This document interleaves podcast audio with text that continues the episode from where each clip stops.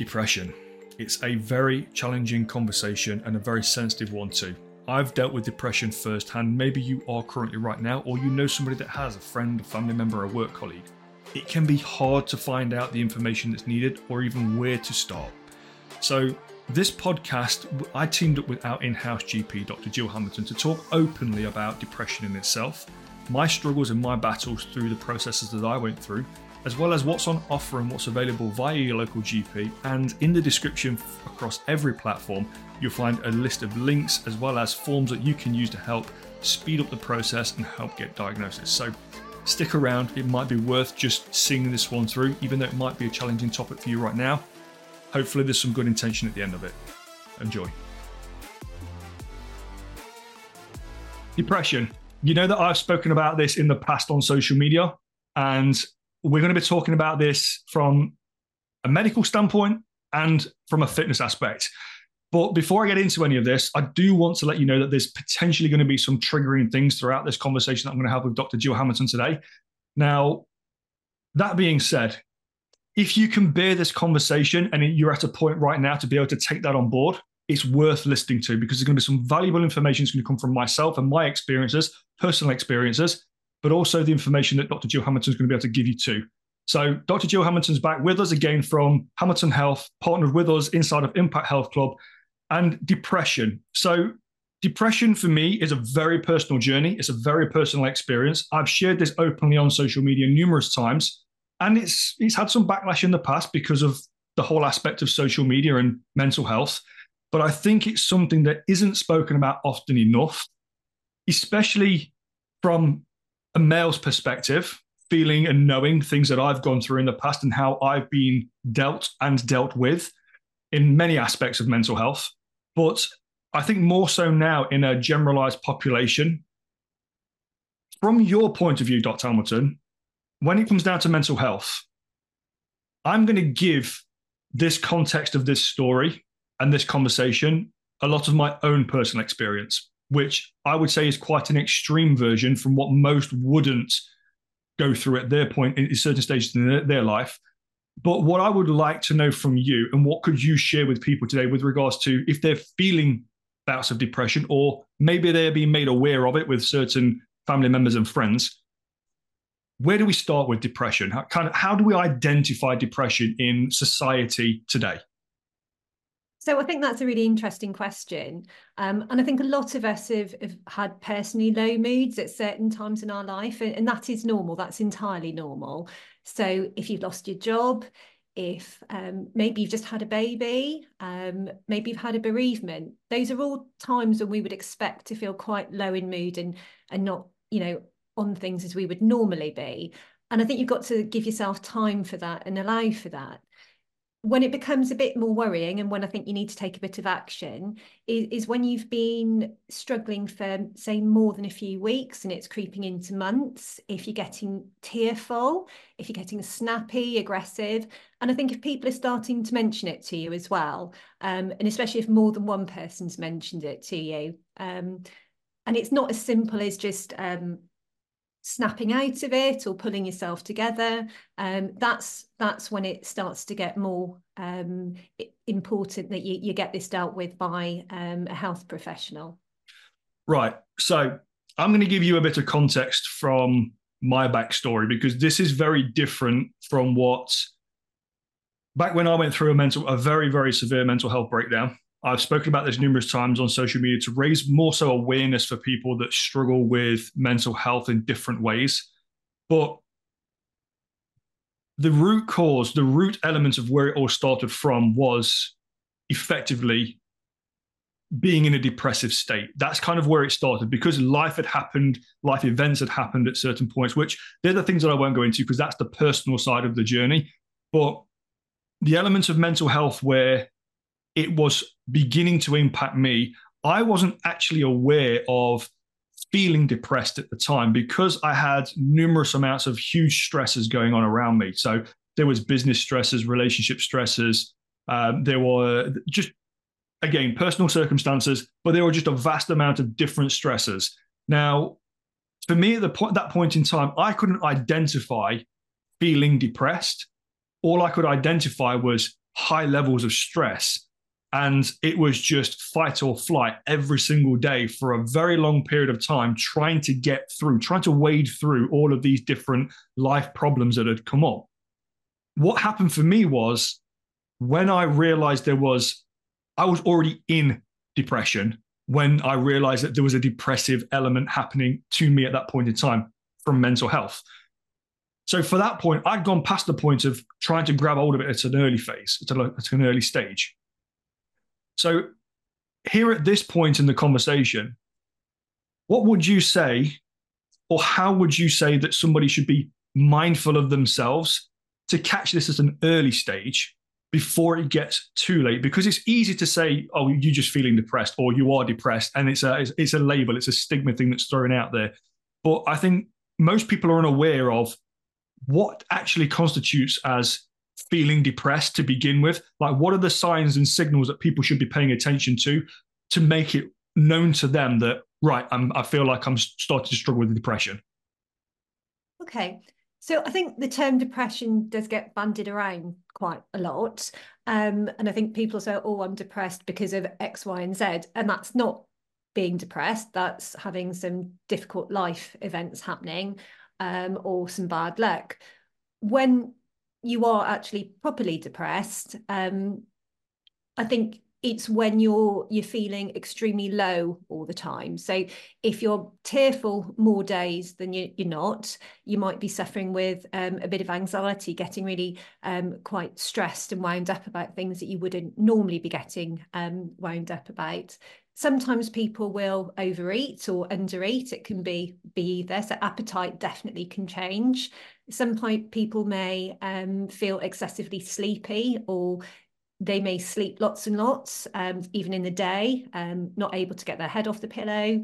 Uh, some people may not be able to sleep at all. So we know sleep is affected, weight's affected. Um, other things that you might get is sometimes just loss of interest in things. So, you know, can you watch a movie the whole way through? Do you still enjoy the same TV programs that you enjoy? Um, are you motivated to do things? And people can also find they have um, a loss of interest in sex as well. That can be um, something then that affects your relationships, affects your confidence. So those kind of things. If you're building up, you know, a collection of those type of symptoms, that's when you do need to to go and get some help. Right. So we've got a clear identifier as to where people should be paying attention at the very early phases of catching depression before it gets substantially complicated. Because it is there is no one size that fits all with this. And i i have a real issue with the labels that come with mental health because i've been labeled with numerous different labels over the years because of all of the different elements of mental health that i still deal with today and the ones that i battle continuously but because i manage them in different ways some would now say, well, I don't deal with mental health. I don't have mental health problems, but I can reassure you every single day I do. I just, I've found ways that work for me. So for me, depression, when I went through the early stages of it, it felt like my world was falling apart. And for somebody that didn't know what I was going through, I couldn't recognize that it was depression. I just felt like I'd lost control of everything that was going on around me. Medical intervention for me came I would probably say when things were beyond a manageable phase. And I think back then, and we're talking going on probably 11, 12 years ago. Um, back then, obviously, mental health wasn't as well known, it wasn't as well practiced uh, as what it is these days because of the society that we're living now and the world that we revolve in. So, with regards to the past and how I experienced it, there are still people will, that will live with that type of mindset. There are still people that will have that kind of that element of, I'm living in this old school type of mindset. And I'm going to refer to me. I'm a 41 year old male right now. I went through a mental health breakdown when I was 28. So males at that point in my in my life when I was 20 years old, it was don't speak about mental health. It shows weakness. It shows that you're not in control it's expected of you to be an upstanding man in society. And this is, for me now, this gives me, it actually really, really frustrates me because there are labels that are thrown around in these kinds of conversations that outweigh a person and how they identify as who they are. Because male stigma in mental health is, I would say, is a huge contributor towards how males actually deal with mental health because they don't deal with it very well because we're taught to not show weakness. We're taught to be upstanding in society. We should, we're taught to be this authoritative figure all the time. And being that way crippled me as an individual from not being able to speak about it. So I didn't seek help until it was far too late. And I was already in the depths of trying to fight back or even trying to just regain any kind of control in life because of society. So fast forward 11, 12 years now, and where we are today, you've probably seen more societal changes than what I have dealing with mental health over the past 10 years, being in the GP world and everything else that goes on in the medical side of things. As we stand here right now, today, in this day and age, men, women, whoever you identify as, that doesn't make the difference. It's at what point do I say to myself, I need to seek medical advice now? Because I've gone past the point of judging, assessing, being analytical of my actions, my everyday, my everyday environment. But me as a person, whether there's a societal thing that stands behind it or not, how are you finding now people approach their mental health from the background that they've been brought up with? Because men, women, doesn't make the difference. The person that's struggling with this needs to know that they can take that step forwards at any point in in in their but they want to be able to control their outcome in their life. So they need to be able to take that step forwards for themselves. So how is it now in 10 12 years later from how i was dealing with it back then where there was a huge stigma around mental health? How is it impacting the medical practice now? How is it that people are showing up with their mental health struggles and how are they being dealt with Okay, so that's quite a lot to unpick. Um, but I think if we start with, I mean, you mentioned about stigmatized stigmatization of yeah. mental health, and I think a lot of people feel um, stigmatized when they admit they've got mental health problems. Um, and I think it's like any kind of condition; it's going to be easier to get help if you tackle it early on rather than rather than the issue getting worse and worse and then trying to tackle it at, when it's at a very high level and, and very problematic. So i think that's really important to to, to say to to get help early on. Um, i think it's also we need to think about the reasons why people will present with some of these symptoms. So life is really difficult at the moment.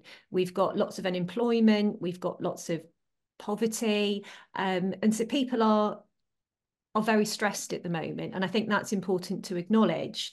Um, we know that some people are going to be higher risk of um, having depression. So people that are lonely, people that have got um, chronic illnesses, people that are suffering um, with poverty. Um, and if people don't have lots of friends and family around them, these are all people that are going to be at high risk of having depression. So I think if we can get a bit of more of a community feel back, and um, and to make sure we are looking at each other, our friends, our family, our work colleagues, and if we do know people that we think that might be high risk, that we are just checking in with them. So I think as a community, there's a lot that we can do. In terms of um, again talking about this being a stigmatizing um, illness, that's what people will feel, and that's why people are can be quite worried about coming forwards. So I think what we need to do is reassure people that actually having a an episode of depression in your life is quite common. Uh, the statistics show that around one in six people will have treatment for depression in their life. So I think once you know that, you actually realise how common it is. Um, and it's not you just suffering alone. Um, and because it is such a, a common problem, there is a lot of help that you can get. So and the good news is that there's a lot you can do before you come to your GP. So if you've got to to try and get your confidence up before you come and speak to to somebody like myself or one of my colleagues, um, you can there are a few tricks that you can try. So we know that exercise is really really helpful. And i think this is where a bit of our common ground comes in doesn't it? Mm. um, so when it's at a low, lower level now somebody that's in the deep depth of despair telling them to go for a run or something obviously isn't going to be that helpful. But when you feel your mood is dropping so if you've been in that sort of area where you've had low mood for maybe a couple of months or a couple of weeks and you can just feel yourself not you're not who you used to be and people are commenting on it. You might want to think about doing some regular exercise but actually having a bit of structure to it. So research has shown that if you exercise for uh, more than 150 minutes a week or you know you give yourself that as a target 150 minutes a week that that does really make you feel better that increases all the, the feel good hormones um, and it can be just as effective as antidepressant therapy without having any of the, the side effects that antidepressants can have. Now, saying that, I'm not saying that you just need to exercise that people don't need antidepressants in in some cases people absolutely do need medication but i think before going down that road definitely trying to do some of the the things such as exercising can be helpful making sure that you're having a, a good quality diet that you're not um, having excessive alcohol. So I think alcohol is another interesting one as well because in the short term, you know, it does give us a bit of confidence, makes you feel better. But long term alcohol is a depressant. So i think if you are having any kind of low moods staying well away from things like alcohol is going to be good definitely in the short term. Um, and also you know people will smoke cannabis and things because they feel that it, it makes them feel better but again we know that that does also have implications on your on your mental health so i think trying to live as cleanly and as healthily as you possibly can do is going to you know it's only going to be positive so those are the kind of things that you can do maybe before you come to your GP. And also just looking at some of your, your self-help things. So there's a lot of really good um, uh, self-help books available now. And I know this is something again that we've also talked about in the past, haven't we, about yeah. um, certain books and things that can be useful. Um, and also there are some some really good high quality apps that you can download as well, which is I think I'll we'll add some links at the, bo- at the bottom um, after this podcast regarding yeah. those. Yeah. Okay, so I'm going to come from behind the textbook now. So obviously, I know when it comes down to things like mental health, depression, anxiety, etc., there's a there's a textbook approach that a lot of medical professionals, I would say, would go about using this because it's a standardized approach. Now, when I went through my struggle, there wasn't as much documented. There wasn't as much go-to resource or anything like that. And I think a lot of people still think that way that there is limited availability. There isn't. There's a there's a very much a vast amount of availability now. It's just knowing what to need at what certain times. And you mentioned the crossover from the the whole health perspective. Now, I don't, I'm not the kind of person that will sit here and read the textbook side of things because I know that every single person is already preempting this. If you've got depression and somebody's saying to you, go and do 150 minutes a week. Now, 150 minutes to somebody with depression sounds like a lot. It's like, I've got to go and do 150 minutes a week just to feel better. That number sounds huge when in reality, it's, it's just over a couple of hours. And you can break that down into 20 minute walks multiple times a week to accumulate that 150 hours. It's more about doing something proactive. And this is where that, that's kind of without skipping by the whole depression depression phase that I went through, that is the turning point where it kind of I got I regained control of my life again. And I was fortunate to qualify in sports science very early on, and I could use this as an anchor to revisit some of the physical aspects. But it was an unknowing way that I did this. I was on a huge amount of medication uh, for multiple different reasons to do with multiple different mental health struggles that I was going through. And the issue that I had was finding that drive, that motivation to want to go and do the physical things. It's that it's when you're at the bottom of the pit, you don't want to be focusing on yourself. You just want something that gets rid of the problem. So then you can go and focus on the things that you need to do to get you out of the bottom of the pit. But that's the trick. That's the element. That's the thing that really you've got to turn that mindset around with regards to you can take a medical route and you can go and take the route of taking medication, the pills, etc., etc., or you can go and take the physical route. Now, I was put onto the medical route to begin with, and I went through numerous different antidepressants. Um, all of them d- came with different side effects. I had severe weight gain with one of them. I had restlessness with another. I had sleep deprivation with another. There was just there was this massive different spectrum of side effects that I was getting. So I was moved from sertraline to, to, to, to uh, citalopram and a different, a few different other coping mechanisms, coping strategies, let's say. Now, over the space of two, two and a bit years, um, these medications became more reliant, and I was just coming up to the age of 30. And I didn't want to be on a carrier bag of medication every single month to try and manage where I was at. So, where you mentioned that whole becoming more physically and health aware before getting to those deeper stages of depression, for me, that was the turning point because fitness was the anchor that allowed me to regain control of what was going on. Now, a lot of people might have looked at my life over the past 10 years, and I've been I've been slim and lean. I've been bulky and powerlifting. I've done all of these different things over this different period of time because fitness to me is experience. It's going through these different things and finding what works for me as an individual and what I enjoy the most. Now, what I do the most now, probably to most, looks like bodybuilding with an element of fitness kind of tagged onto the back end of it. But it's actually, to me, it's not what it is. To me, it's therapy. To me, it's, I get up every single day and have that physical element to my daily routine because it keeps me away from moving back into needing medication. It keeps me in control of mentally compartmentalizing where I'm at and being self analytical of my current state. So, to get to that point where you either go down the medication route, you go down the health route, or you maybe combine both of these aspects together. There is no, I would say, one way is better than the other. Like what Dr. Jill Hamilton said, is some people need the medication first to get them going. Other people might have that stronger set mindset where they can be a bit more forceful in their own accountability and say, I will put myself in a position of physical health first.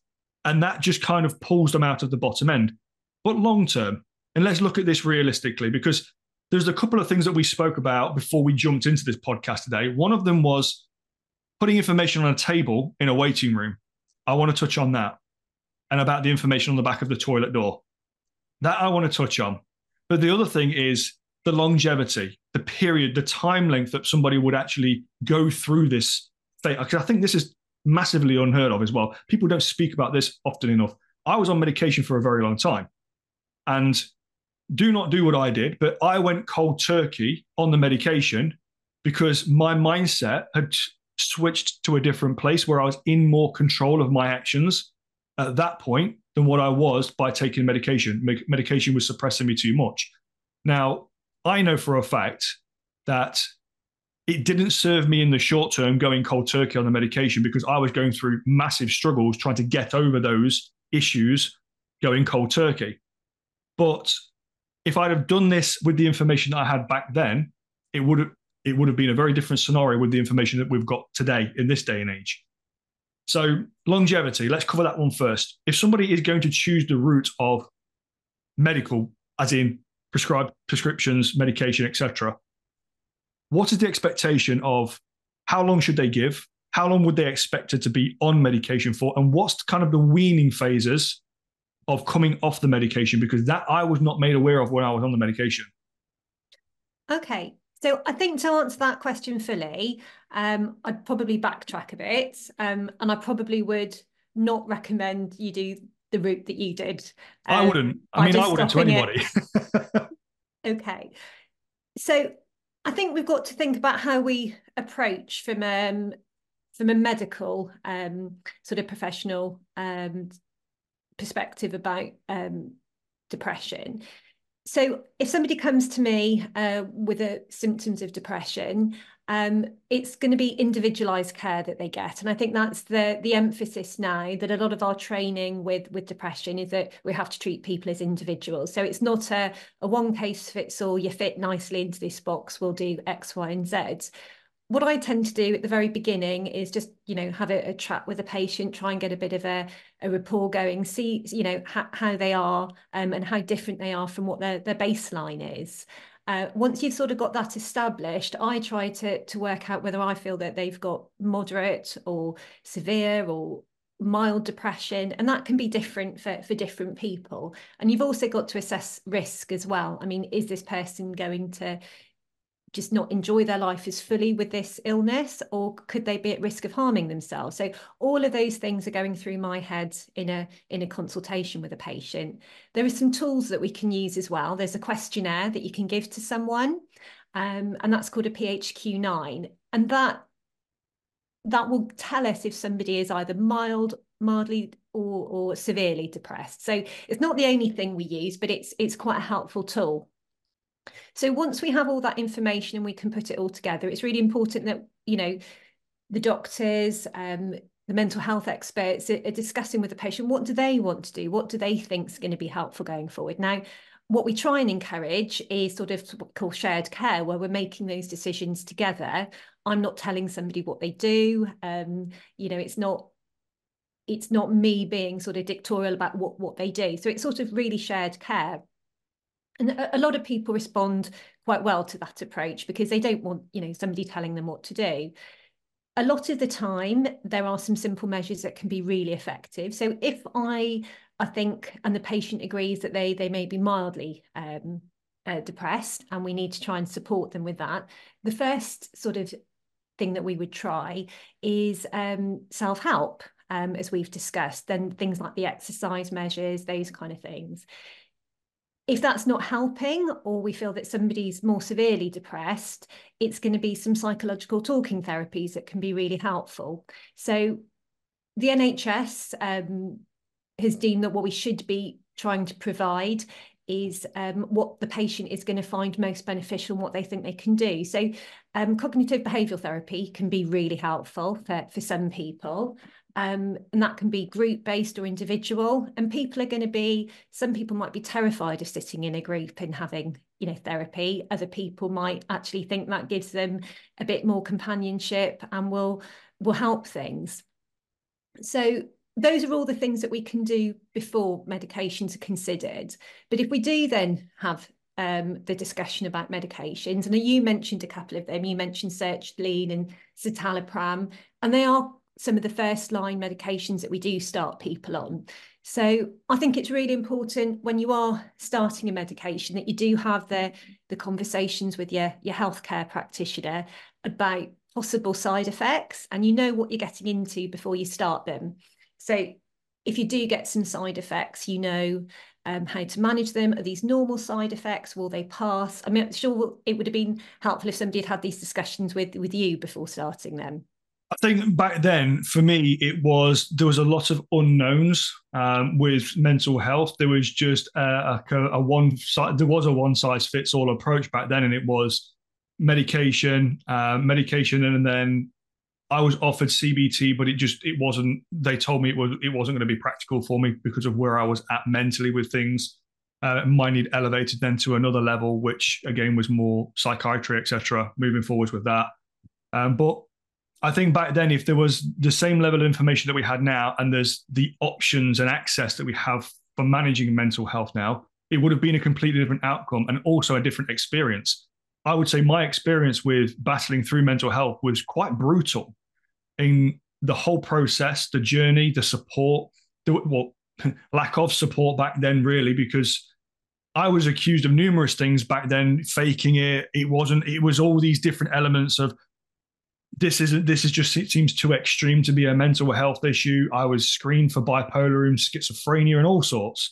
And just because of all of that, my experience going through mental health was made more severe than what anybody has to go through now with the access to information that we've got. So my encouragement through this whole podcast is always going to be if you're feeling anything other than your usual self, speak to somebody, maybe a family member, maybe a friend.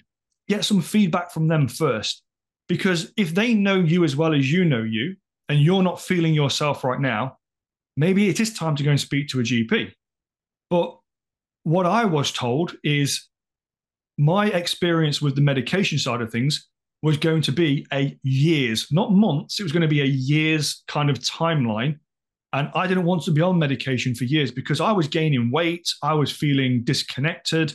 It wasn't giving me the quality of life that I wanted to try and overcome dealing with the severe mental health episodes at that point in time. It was making the journey harder, which is, again, like I say, I wouldn't do this now because we've got better information, but that's the reason why I chose to do what I did. And I took it upon myself with regards to that. And had I had that information, it would be a completely different story now. And it would be a completely different journey because we do have more data backed evidence of how to manage these processes moving forward to get somebody back into better health. So, if somebody was to go onto medication, how long would they be expected to be on medication for if the symptoms were improving? Okay.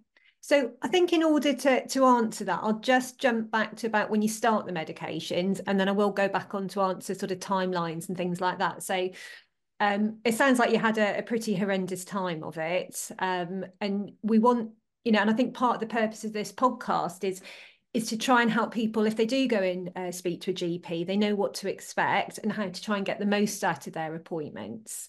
Um, so if we go back to if you do have discussion with somebody about starting um, mental health medication, um, about how how it's going to affect you. So that's important. So you have that. I tend to have a really open, frank conversation with my patients about it might make you feel a bit more agitated to start with it might make you feel a bit more anxious and actually your mental health in the short term might dip but that's not you you've not done anything wrong um, this is just the medication getting into your system and starting to have some effect. So I always would follow up a patient within the first two weeks of starting. Okay. And I would also make sure that they realise that at that two week appointment, you know, I don't expect them to be fixed. I don't, it's not a, a magic bullet. When I follow them up either one to two weeks or however long it is, um, that they're the reason for that that sort of follow up is to check that they're tolerating that medication, that it's uh, the side effects are improving a little bit, but probably within that time frame they're not going to start feeling better, and that's really important to set that expectation that they are going to be supported. We are going to, you know, care for them through through this journey. Um, after that point, at around the month mark, I would I would hope somebody's beginning to feel better.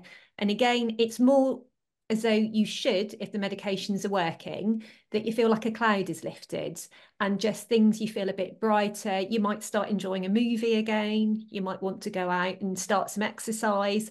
At that sort of four week period, that's what I would hope that the person is feeling. Now, if they're not, it might be that we need to increase the medication or if they're still getting side effects and they're feeling, you know, quite rubbish with, with it all, um, it might be that we change to a different type of medication. Um, in terms of, I think, to try and answer your question that you originally asked me, was how long are you're going to need to be on these medications. So I sort of would say to the patient, you just set an imaginary uh, stop clock. So when you feel like you're back at your baseline, how you want to be feeling, set yourself a target of six months. And so I would say you need to carry on being on that medication for six months if it's working well.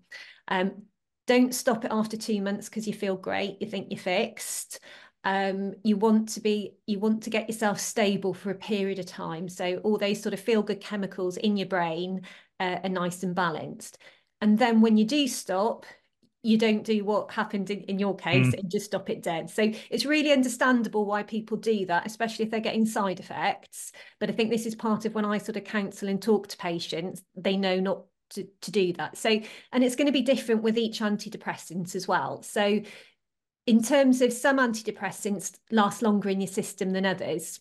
Uh, but I think most of them and most GPs would agree that you should wean them down quite slowly okay? And it's going to be on an individual basis your symptoms what tablets you're on. So always have a word with your gp about how to stop how to start weaning your medications down.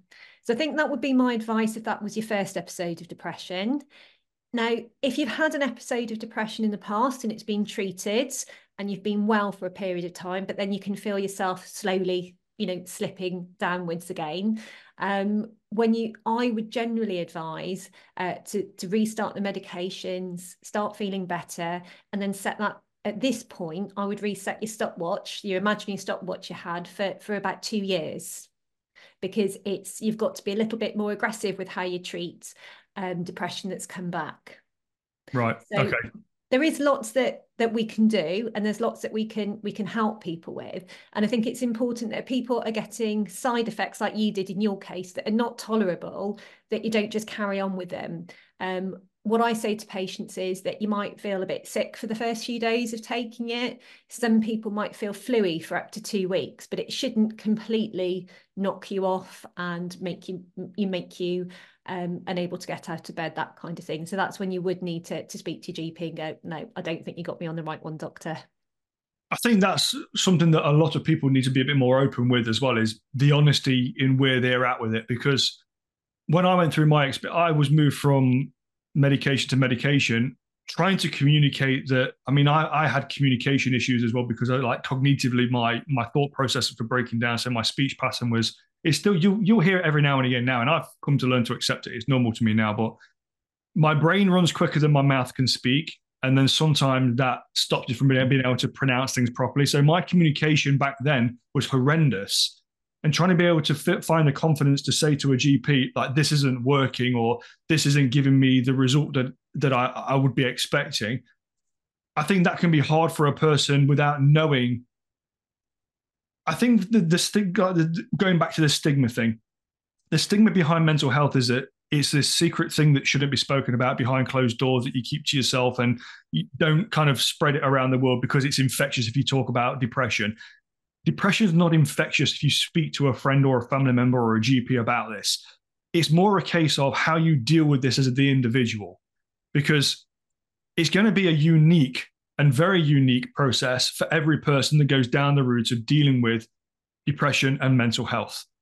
My experience back then was brutal it wasn't a very nice experience. And there was very little support with regards to what the outcome was going to look like. It was, I was told continuously, this is how you're going to live your life for the rest of your life.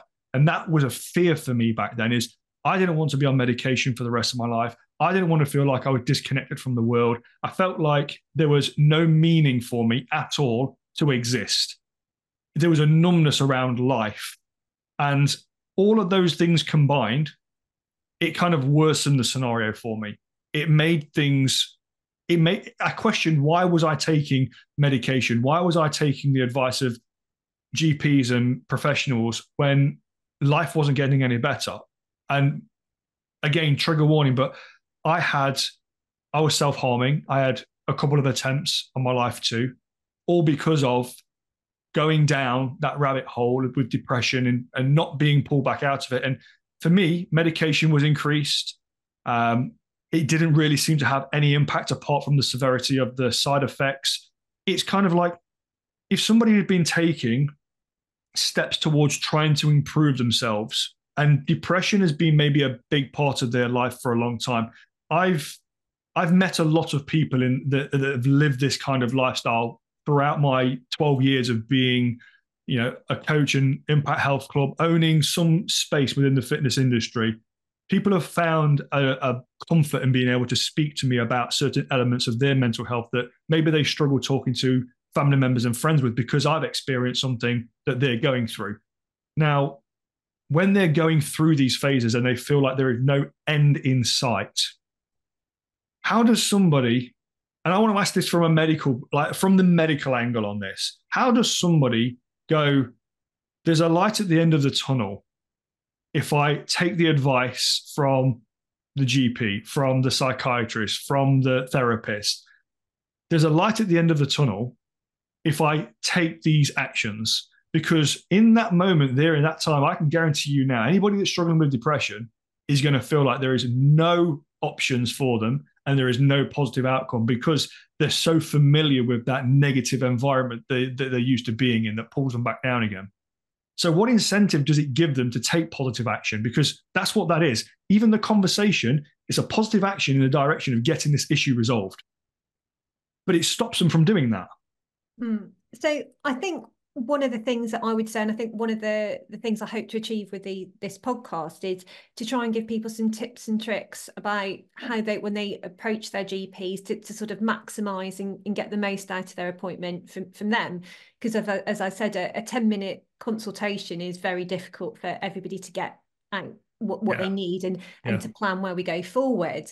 So I would say, I think and I think you would agree, wouldn't you? Your mental health journey, it definitely sounds like you had quite complex, quite severe depression. Yeah, I mean, I, I was probably, you know, a small percentage of the what they would probably categorize as depression, depression and mental health. I was probably like at the extreme hmm. end of this entire process. Don't get me wrong, but also just a, a caveat on this is I was at the very end, you know, I was at a very, very it's a very challenging place to be without it, without being desensitive about being uh, desensitive about what the situation is. So I'm not kind of desensitizing this in any single way or shape or form, but I was at the very extreme end of it. And where I was, there is options so long as you do the work that's required, whether that be the medication, whether that be speaking to the GP or taking health back in control again and using that. Like I said, I use health now as the therapy there is there is a light at the end of the tunnel, but you have to do the work. Whichever option that you choose, whatever route you start to go down, you have to do the work that gets you into that better space in life. And I think that's important. I mean, an, another J- GP, I'm not going to take the the credit for this. Actually, said the the anecdote of about mental health medications that they're not they're not going to solve everything. It's a bit like having a life jacket on. If you're if you're stranded in the middle of the ocean, you've still got to kick yourself to shore, but it's like having the life jacket on. It's gonna it's gonna keep you sort of afloat for for for a while. Um, and I think to be a bit more positive about things, a vast majority of people do get better from mm. depression. So that's really important to say that the vast majority of people do get better from depression and in terms about sort of approaching your GP, and again, it sounds like you didn't have the, the best set of circumstances or, or the best care. And I think the guidelines that we now use that came out in 2020, it's much more about individualized care, as I said before. And it's also about trying to, to give the patient some continuity. So I'm not sure what your experience was, but I know a lot of patients that I've seen that they've gone from lots of different GPs or nurse practitioners and they have to go through the whole emotional story again and that mm. takes its toll. And I think one of the important things that you you mentioned was it's really difficult when you're in that black hole to say this isn't working. This is what I want. This is what I think I need. So trying to get that um, relationship with your therapist your doctor that you can feel that you you're not going to be judged. You can say look i know we've done this but it's not working. So for me it's quite important that i get that that rapport with the patient that they can they can question me if they think that my advice just isn't helping them. So one of my tips would be to take from this is that you know if you've seen a gp in your practice in the past that you like that you think you've had a bit of a rapport really try quite hard to, to get an appointment with them. Um, you might want to phone up and when you make your appointment ask the receptionist is there a gp with a, a specialist interest in mental health? So we can all cover mental health but quite often you'll have a, a, champion or a lead. One of the doctors will have that specific expertise or a bit of extra training. So that's always quite useful. Um, and then if you, once you've sort of got that continuity, what I try to do with patients as well, that I will book up a point i will book up follow-up appointments with them so i know not every not every practice will have the availability to do that but I think if things are left a bit open ended for your for your liking, do you say, oh, could we book that in then? Say for two weeks' time, can we book that in? That's definitely what I try to do. If I'm a bit more worried about someone, I might not leave it as long as two weeks. I might leave it a little bit less time than that.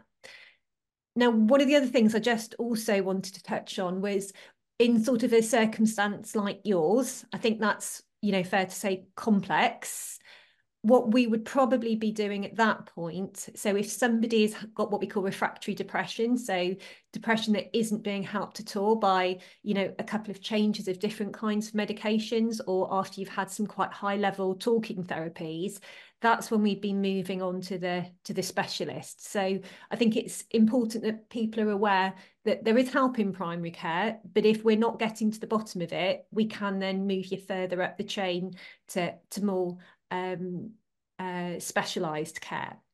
But within general practice, and most anxiety, depression can be dealt with really well in general practice. I think the, the new guidelines that came out in 2022, those are the NICE guidelines, they have sort of pushed for this more individualized care.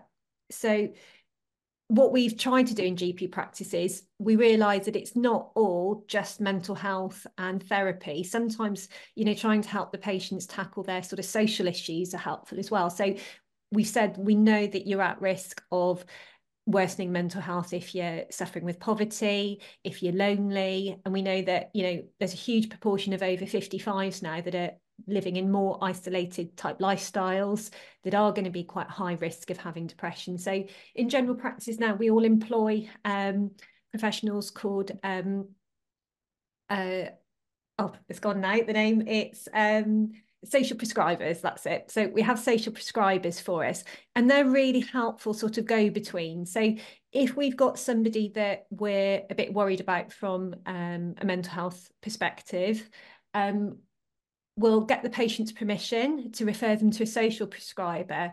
And these can be people with really quite high level knowledge in what's available locally for those people. So if they can't afford to to eat and heat their house, they can give them some information on food banks, things like that. If somebody's really socially isolated, they can get some um, information about sort of socializing networks. So I think we've talked about before, haven't we, men being at quite high risk because they mm. tend to ask for help a lot less than women do. Um, and they do tend to be a bit more socially isolated and they think they've got to go go through everything on their own. Um, so there's lots of men's groups available now. Um, so I think I just want people to be aware that there is a lot more help than there used to be certainly i think when you were going through your your issues about you know 10 12 years ago i would really hope that the the level of help is better generally across the country. I know that it is where we work, where I work locally, that there has been a real push in delivering more individualised care. Now, I'm just going to touch again on one of the things we mentioned earlier on that I know you wanted me to, to talk about, and it was a bit about how to, to deliver information to people. And mm. I hmm. think we're all different. Um, and in terms of how people perceive things, so we know that if you put information down, say in a coffee room, you might put down sort of leaflets or something, you know, raising an awareness of a certain medical issue. Women are more likely than men to pick up those leaflets, talk about them. So whether that's breast screening or breast checks, those kind of thing. And women, you know, are more likely to, to pick it up, put it in the handbag or or talk to, you know, the person next to them about it if you put something like that on a table regarding men's health, they're more likely to ignore it. Um, so, you know, their, their pride, uh, they're, they're less accepting to, to ask for help, and you know, help, more worried about being judged.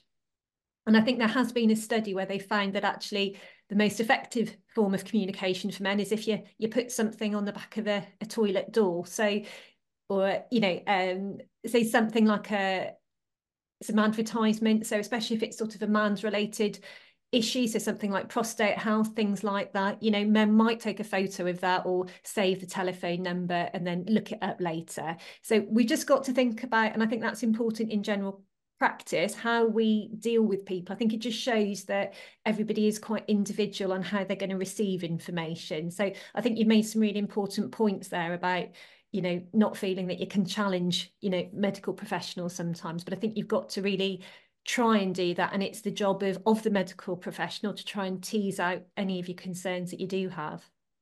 I think yeah i think that's again a valid point that you touch on is because now in this day and age there are technologies obviously come up hugely in the last six seven years with regards to how things are accessible so back then, there was no apps that I could use. There were no mindfulness type courses you can take um, with regards to things like Audible or books or resources that you can get access to. A lot of the things that I've that have helped me over the, that I've kind of built into my lifestyle and just the person that I've become are things that I can do that I have easy access to. That I think the biggest thing with mental health is the individual has to get to a point where they can be open about what's going on in their life. It's when there's the, you know, I'm looking at the rooms that we're in right now, and it's the closed door scenario. You shut yourself behind the closed door and you don't open those doors.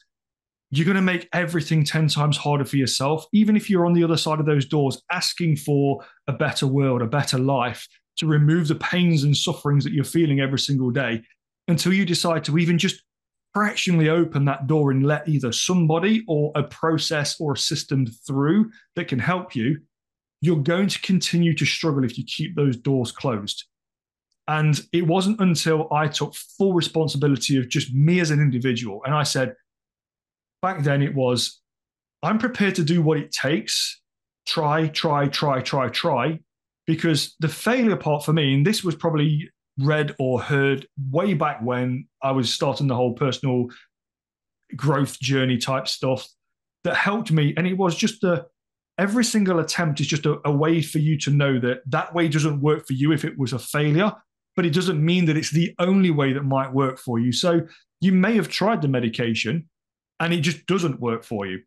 But you might find that the physical element, health in itself, so looking after you know nutrition, looking after your physical health a lot better, just being more mindful of you of, you as an individual, that might be the thing that works for you. And that might be the thing, like me, that you grab hold on to and becomes your therapy. It becomes part of the lifestyle that you start to build.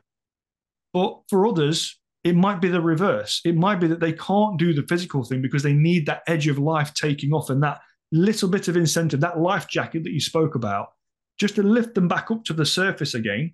So then they can paddle to shore and do the work that's required. But until you decide to just open that door just a little bit to allow whatever's helps on the other side in, don't be surprised if it becomes a journey that you then become the, the obstacle that's in the way because there are things, processes, apps, technology, people there is so much out there these days that would help somebody in the early stages, in the severe stages. God forbid, not going what I went through, not going through that. You, there is no need to have to get to those phases because of what's there and available this, this day. But you have to get to a point where you say, I need help. And that is a hard, they are they are hard words to say to somebody or for somebody to say when they don't want to admit that they need help. No, absolutely. And I think, you know, we started to working together a couple of years ago, didn't we? Mm. And um, and I think I came to a certain a point in my life where I knew there needed to be a change. Um, I think, you know, in whether I was at low level burnout, I'd lost my father, um, and, and you know life was was difficult. And i really found a way forward through um, exercise um, going to the gym regularly looking after myself you know watching what i put into my body what i'm eating what i'm drinking. Um, and certainly you know i think you got me onto audible as well and i'm now pretty much an audible addict self-help addict. I love it every day i'm driving to work i'm listening to something so i think like you said some you got to find what works for you um, yeah. and what works for one individual definitely isn't going to work for for another individual and i think this is going back to the point about speaking to somebody that you feel comfortable um, with uh, and i think for me throwing my, you know throwing myself into health and fitness was a massive game changer for me um, and I think sometimes finding a GP or a therapist that you, you trust and get on with, that can be really important and really impactful for other people. So, as I've said, you know, finding somebody that you can speak to that you're comfortable with. And I think as well, not being embarrassed or feeling that if you're not just getting what you need or it's not helping, ask to speak to someone else. Um, you know, certainly sometimes I'll ask for help with colleagues as well. If I feel that I'm not getting through with someone, it's not progressing, I don't feel that I can help them. Sometimes just, you know, changing to a, a different GP or, you know, somebody different can be really helpful. So especially you know a man might prefer to, to, might be more comfortable to speaking to a woman um, or or vice versa again it's going to be difficult and just not being afraid to say it's not, nothing personal, but could I speak to someone else? I think I need a, a different approach. Uh, I think those are all going to be things that can be can be quite helpful. And I think the other thing that I want to mention as well is that once you're feeling better, which is great, there's there's a period of maintenance as well. All right, and I think we've spoken about this before, haven't we? Yeah, I, um, actually, I nearly missed this point because I, I, it's how I wanted to end this, but I, it completely slipped my mind. So I'll let you continue. Yeah. So definitely if you've had more than one episode of low mood or depression in your life you you are likely not likely but you are at higher risk of developing um, depression again. One of the ways you can try and ward that off and if you're somebody that doesn't want to be on medications for the rest of your life you certainly don't need to be. So if you've managed to get yourself off medications and you're still feeling well still participating in in some type of um, uh, mental health therapy is advisable. So, you know, for some people, it might be keeping up that regular exercise. For other people, it might be therapy, talking therapies. Um, and it might be for, for other people um, group-based things. So I think it's really important that, you know, it's not a project that you just sign off, that you, you do keep on that, that level of um, maintenance to make sure that you are looking after your mental health. And I think it's always important to have maybe a friend or somebody that you trust that you just say, can you just check in with me every few months just to check I'm okay? Because you might not be in the right headspace to actually be asking for help again. So I think surrounding yourself with good people is also a really important thing as well. Yeah.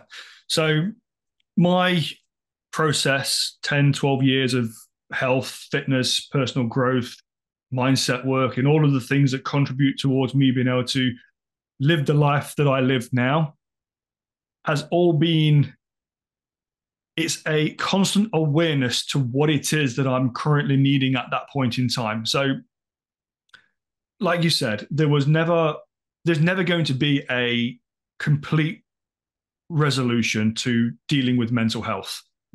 You, if you've likely to have experienced something at some point, chances are you're probably a little bit more susceptible than most to experiencing again later on down the line with certain life challenges, triggers, etc., that might get you back into that place. And I can put my hands up to this because I've, you can say relapsed, however you want to, to to word it. I've done this numerous times. I normally have at least one bout per year where I really have to check in with myself because because I've seen the progression in how I've built or rebuilt myself as a person it allows me to think forwards in what I can do with the future that I want to be able to build. Because if I've rebuilt myself from what I would say is the bottom of the barrel and I'm trying to work my way back up again, I've now got to a point where I feel like I'm, you know, I'm out of I'm out of that environment and I'm kind of free and allowed to do what I'm allowed to do. But if I don't do the work that allows me to be Andy, who I am every single day, I end up back in that barrel. I end up going back, I can feel myself sinking back down to the bottom.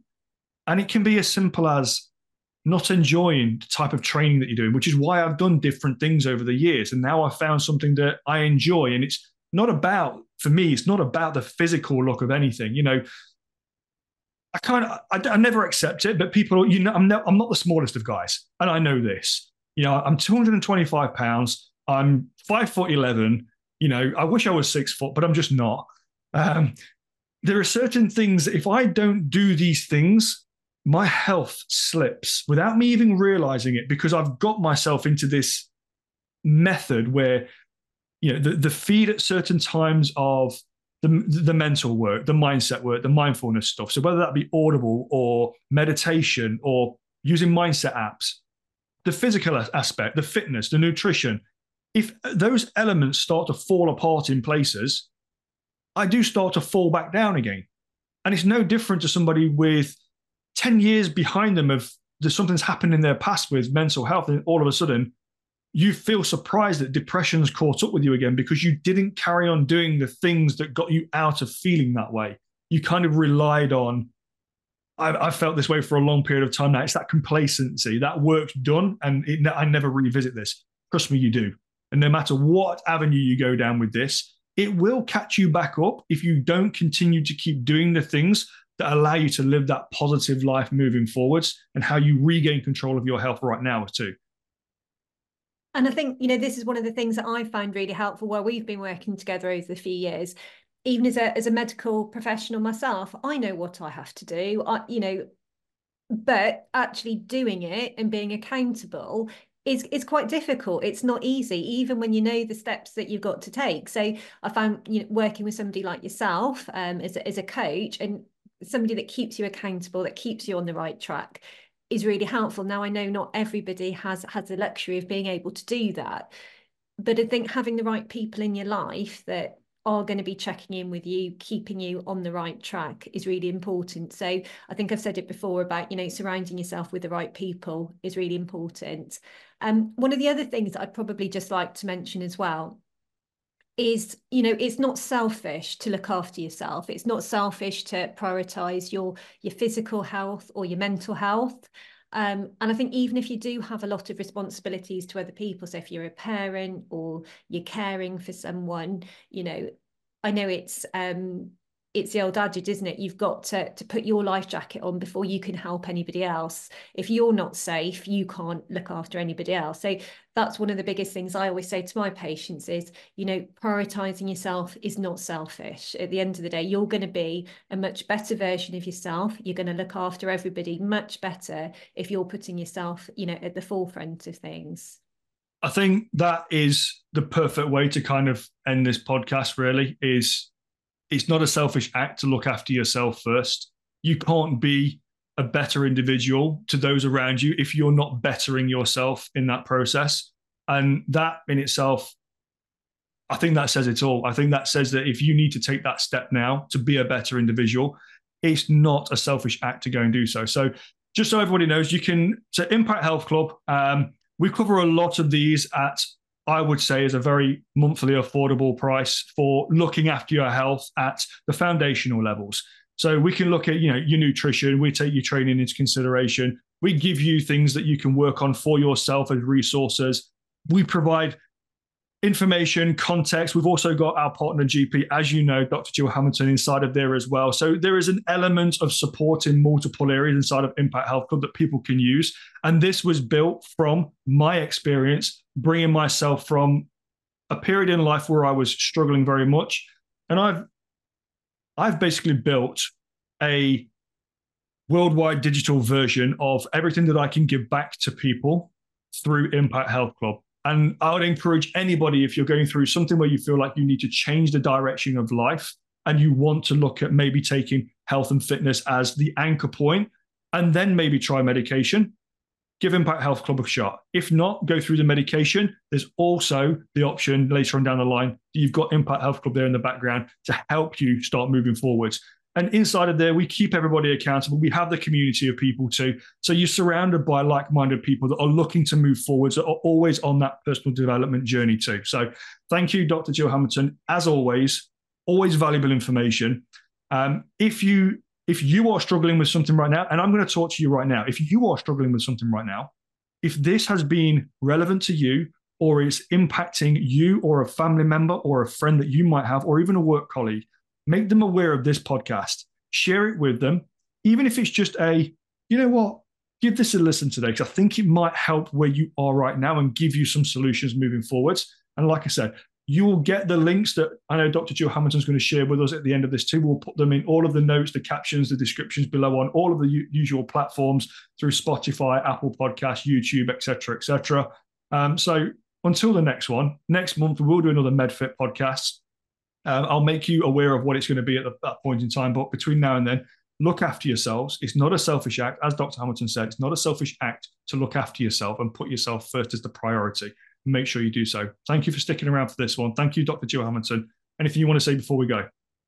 I think what I would say is as well, um, in terms of fitness and health, especially if you may be uh, struggling with with your weight and with your mental health, you know, and as I said, things can be a problem to, to afford things. So do have a word with your local general practice, speak to the receptionists. They may have a social prescriber that can um, put you forward for things that, that are free of charge. So don't let poverty and, and don't let um, not having the money uh, be something that's going to hold you back. All right. So there's always there's always something you can do, and definitely the social prescriber, a local GP practice, is going to be somewhere really really good to start with. Appreciate it. Thank you. Thank you all for sticking around. We'll see you in the next one. Have an awesome day. Take care.